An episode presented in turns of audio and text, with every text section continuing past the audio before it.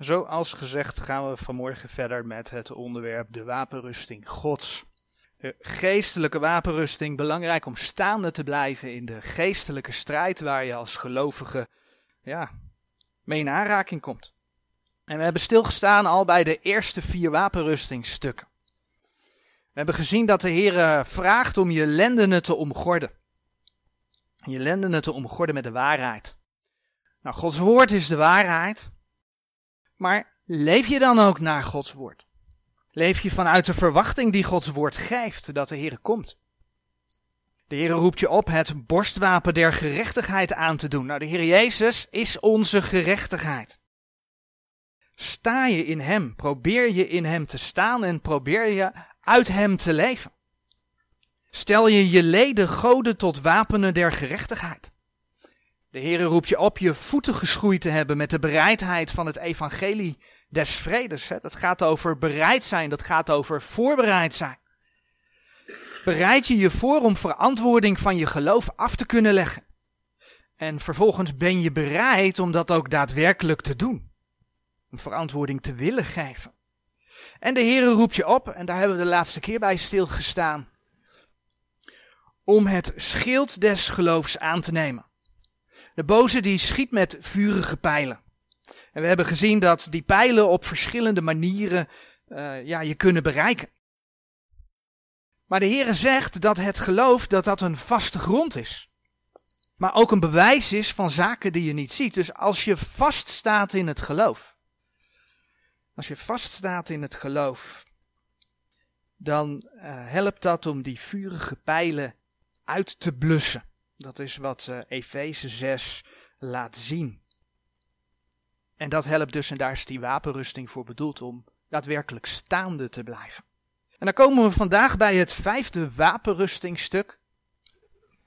En dat is de helm der zaligheid. In Efeze 6, vers 17. Daar lezen we eigenlijk maar heel kort en neemt de helm der zaligheid en het zwaard des geestes, het welk is Gods woord. En dan gaat het vandaag dus om het eerste deel. En neemt de helm der zaligheid. Wat moeten we ons daarbij voorstellen bij die helm der zaligheid? Nou, zaligheid, zaligheid betekent behoud. Wanneer je de Heer Jezus hebt aangenomen, als je Hem kent, dan ben je behouden. Dat is wat Gods woord zegt. Je ziel is behouden. Maar de Heere die spreekt in zijn woord ook nog over een andere vorm van behoudenis. Namelijk behoudenis van de toren. En in 1 Thessalonicense 5 vers 8 en 9 staat daar het een en ander over geschreven. En dan zie je ook de helm weer terugkomen. 1 Thessalonicense 5 vers 8 en 9. Een gedeelte dat gaat over, over de wederkomst, in aansluiting op 1 Thessalonicense 4 over de opname van de gemeente. Dat de Heere voor de wereld komt als een dief in de nacht. Maar als je een kind van God bent, ben je een kind van de dag. En dan komt hij niet als een dief. Je mag hem verwachten. En in die context staan dan vers 8 en 9. Want wij die des dags zijn, laten ons nuchter zijn, aangedaan hebbende het borstwapen des geloofs en der liefde, en tot een helm de hoop der zaligheid. Want God heeft ons niet gesteld tot toren, maar tot verkrijging der zaligheid door onze Heere Jezus Christus. De toren van God heeft niet alleen te maken met het laatste oordeel van Openbaring 20, vers 10 tot en met 15, maar ook met zijn toren die in de grote verdrukking over de aarde gaat komen. In Openbaring 16, vers 1 lees je daarbij voorbeeld eh, over, en dat is dus een gedeelte wat gaat over die grote verdrukking. Openbaring 16, vers 1. En ik hoorde een grote stem uit de tempel zeggende tot de zeven engelen: Gaat heen en giet de zeven violen van de toren Gods uit op de aarde. Dat is toekomst, dat gaat gebeuren. Andere teksten, we hebben daar in het verleden wel bij stilstaan. Openbaring 15, vers 1 en 7, Openbaring 6, vers 16. Gaan we nu niet opzoeken. Van die toren word je dus, al dus 1 Thessalonicense 5, vers 9, als kind van God gered.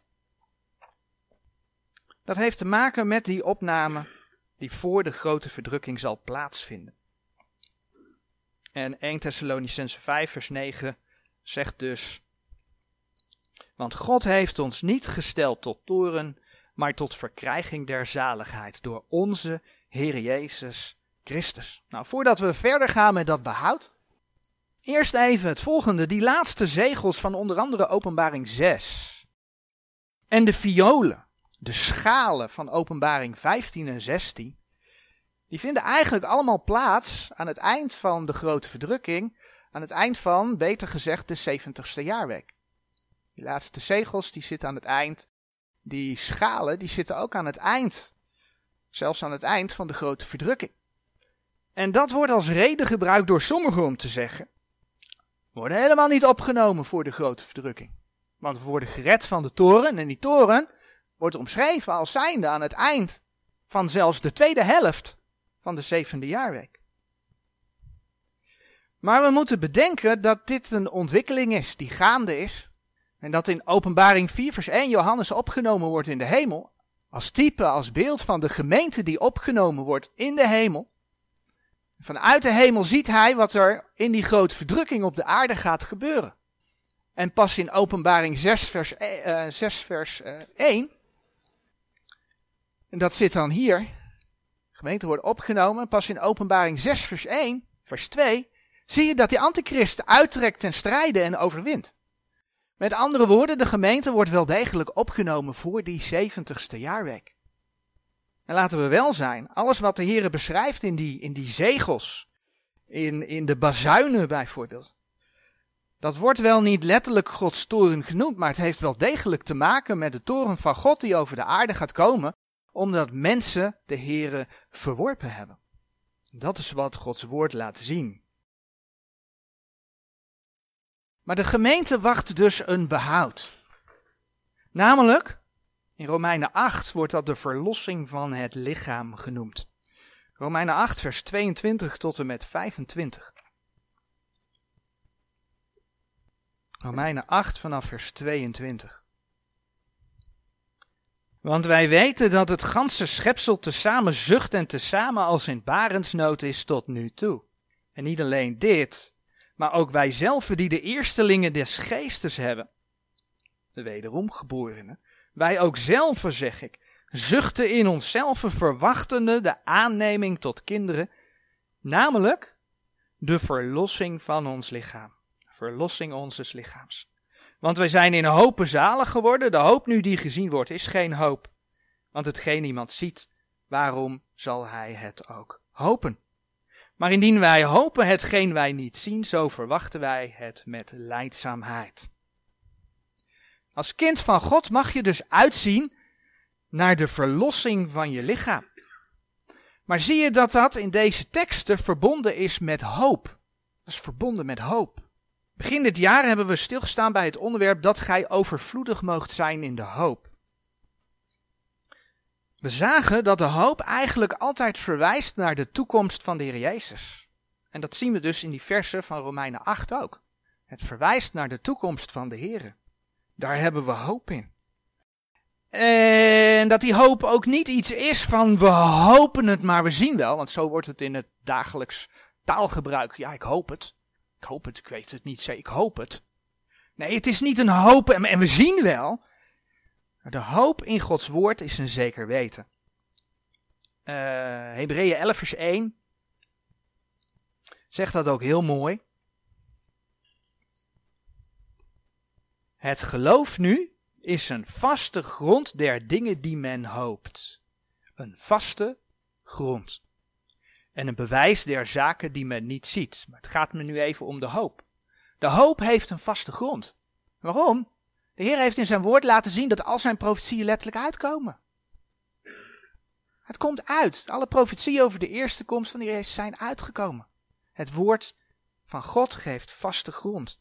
Dus die hoop die we in Gods woord krijgen, de Heer Jezus is opgestaan, dat Hij is opgestaan, betekent dat wij gaan opstaan. Daar mogen we naar uitzien. Gods beloften gaan komen. De Bijbelse hoop is een verwachting van iets waar je blij naar uit mag zien, omdat je weet dat het gaat komen. En dan wordt die helm der zaligheid. En dan gaan we dus uh, terug naar 1 Thessalonicense 5 vers 8.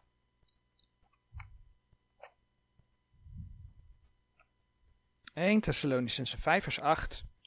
Daar zie je dan ook opeens Nou, het stond er altijd al natuurlijk, maar daar zie je die hoop in terugkomen. Die helm wordt genoemd en tot een helm de hoop der zaligheid. En tot een helm de hoop der zaligheid. Je mag er zeker van zijn dat die verlossing gaat komen. En die hoop, die beschermt je dus. Het is een helm die je beschermt tegen diverse aanvallen van de duivel, want ja, daar is die wapenrusting voor. Efeze 6, vers 12. De helm beschermt in de eerste plaats het hoofd van de soldaat. Het hoofd is kwetsbaar. Kwetsbaar lichaamsonderdeel. Hè? Je hersenen zitten in je hoofd. Het heeft ook met je gedachtenwereld te maken. En als het om de gedachtenwereld gaat, dan is het mooi om 2 Korinthe 10 erbij te pakken. 2 Korinthe 10 vanaf vers 3.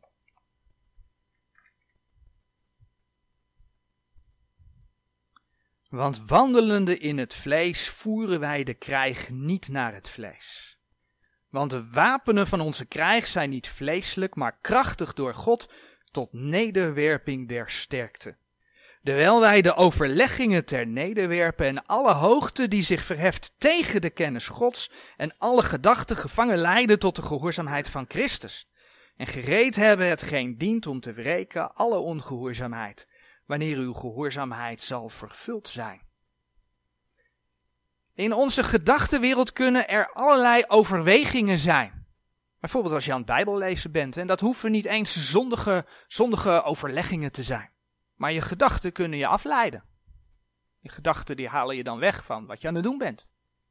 Ja, en als dat gebeurt, krijg je niet mee wat je gelezen hebt. Krijg je niet mee, dat, dat, dat komt niet binnen. Daarom moet je ze ter nederwerpen. Dat hebben we net gelezen in die versen in 2 Korinthe 10.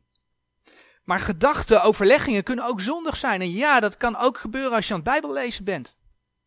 Ze kunnen leiden tot, die tekst heeft het daarover, alle hoogte die zich verheft tegen de kennis Gods. Je krijgt Gods woord niet mee, of je gedachten gaan zelfs tegen Gods woord in.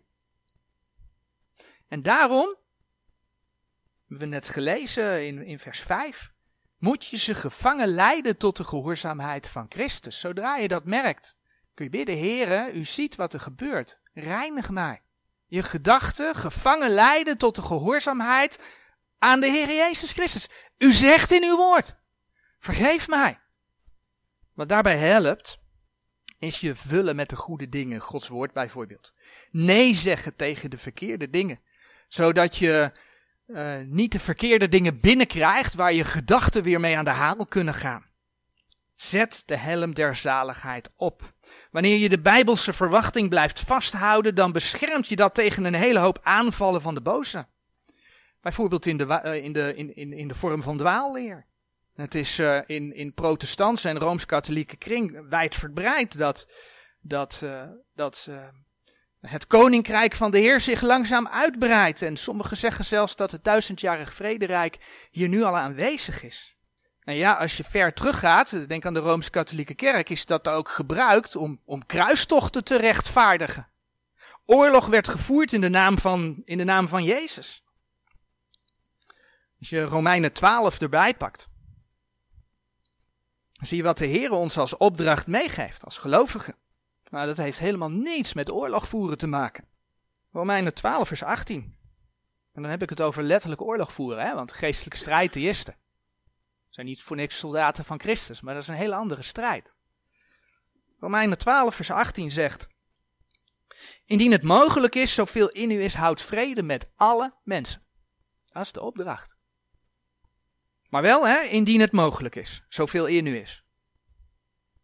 Vers 20. Indien dan uw vijand hongert, zo spijzig hem. Indien hem dorst, zo geef hem te drinken. Want dat doende zult gij kolenvuur op zijn hoofd hopen. Word van het kwade niet overwonnen, maar overwin het kwade door het goede. Als je je aan de bijbelse toekomstverwachting vasthoudt, dan hoef je daar dus ook niet aan te bezondigen. Dan hoef je niet de wereld met een leger over te trekken om alles naar jouw hand te zetten. Dat is wat er in het verleden gebeurd is. Want het is de Heer zelf die uiteindelijk zijn vrede zal gaan geven. Wanneer de mens zijn eigen verwachtingen, zijn eigen overleggingen volgt, en dan kom je bij dat mooie woord filosoferen, gaat ergens je menselijke gedachten over laten gaan, dan kom je niet bij Christus, zegt Gods woord. In uh, Colossense 2 vers 8 staat dat heel mooi omschreven. dan kom je niet bij Christus, maar dan kom je bij de menselijke overleveringen. Dan kom je bij de eerste beginselen van de wereld. En ja, daar helpt die vijand dan wel bij, als je die helm niet op hebt. Wat dat betreft staan de geest der wereld, de geest van de natuurlijke mens, lijnrecht tegenover Gods geest. En dan zoeken we 1 Korinthe 2 op. 1 Korinthe 2. Staan lijnrecht tegenover Gods geest, die de gelovige ja, door de wedergeboorte mag dragen. 1 Korinthe 2 vers 12 zegt, Doch wij hebben niet ontvangen de geest der wereld, maar de geest die uit God is, opdat wij zouden weten de dingen die ons van God geschonken zijn. En zoals de profeten in het Oude Testament uh, ja, al laten zien, zijn Gods gedachten niet onze gedachten. Hou de, hou de hand bij 1 Korinthe 2, want daar komen we zo terug. Dat uh, Gods gedachten niet onze gedachten zijn, dat staat in Jesaja 55, vers 8 bijvoorbeeld. Maar in vers 9 staat vervolgens. Want gelijk de hemelen hoger zijn dan de aarde, alzo zijn mijn wegen hoger dan uw wegen. En mijn gedachten dan uw lieder gedachten. En dan hoor je al mensen zeggen, zie je wel, we kunnen het allemaal niet weten. Ik heb dat mensen nog wel eens horen zeggen. We kunnen het allemaal niet weten, want, want Gods gedachten. Ja, maar God heeft ons zijn woord gegeven. En door zijn woord mogen we de diepte Gods leren verstaan. Uh, dan kom ik terug bij 1 Korinthe 2, vers 13. Spreekt er bijvoorbeeld over dat wij uh, als gelovigen spreken met woorden die de Heilige Geest leert. Geestelijke dingen met geestelijke samenvoegende, dat vind je in 1 Korinthe 2, vers 13.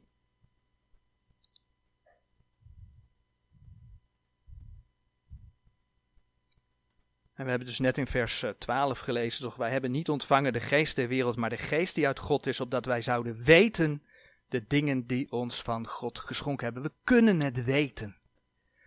Je mag de schrift lezen, je mag de schrift begrijpen. De Heilige Geest wil je in al de waarheid leiden. Johannes 16, vers 13. Je mag schrift met schrift vergelijken.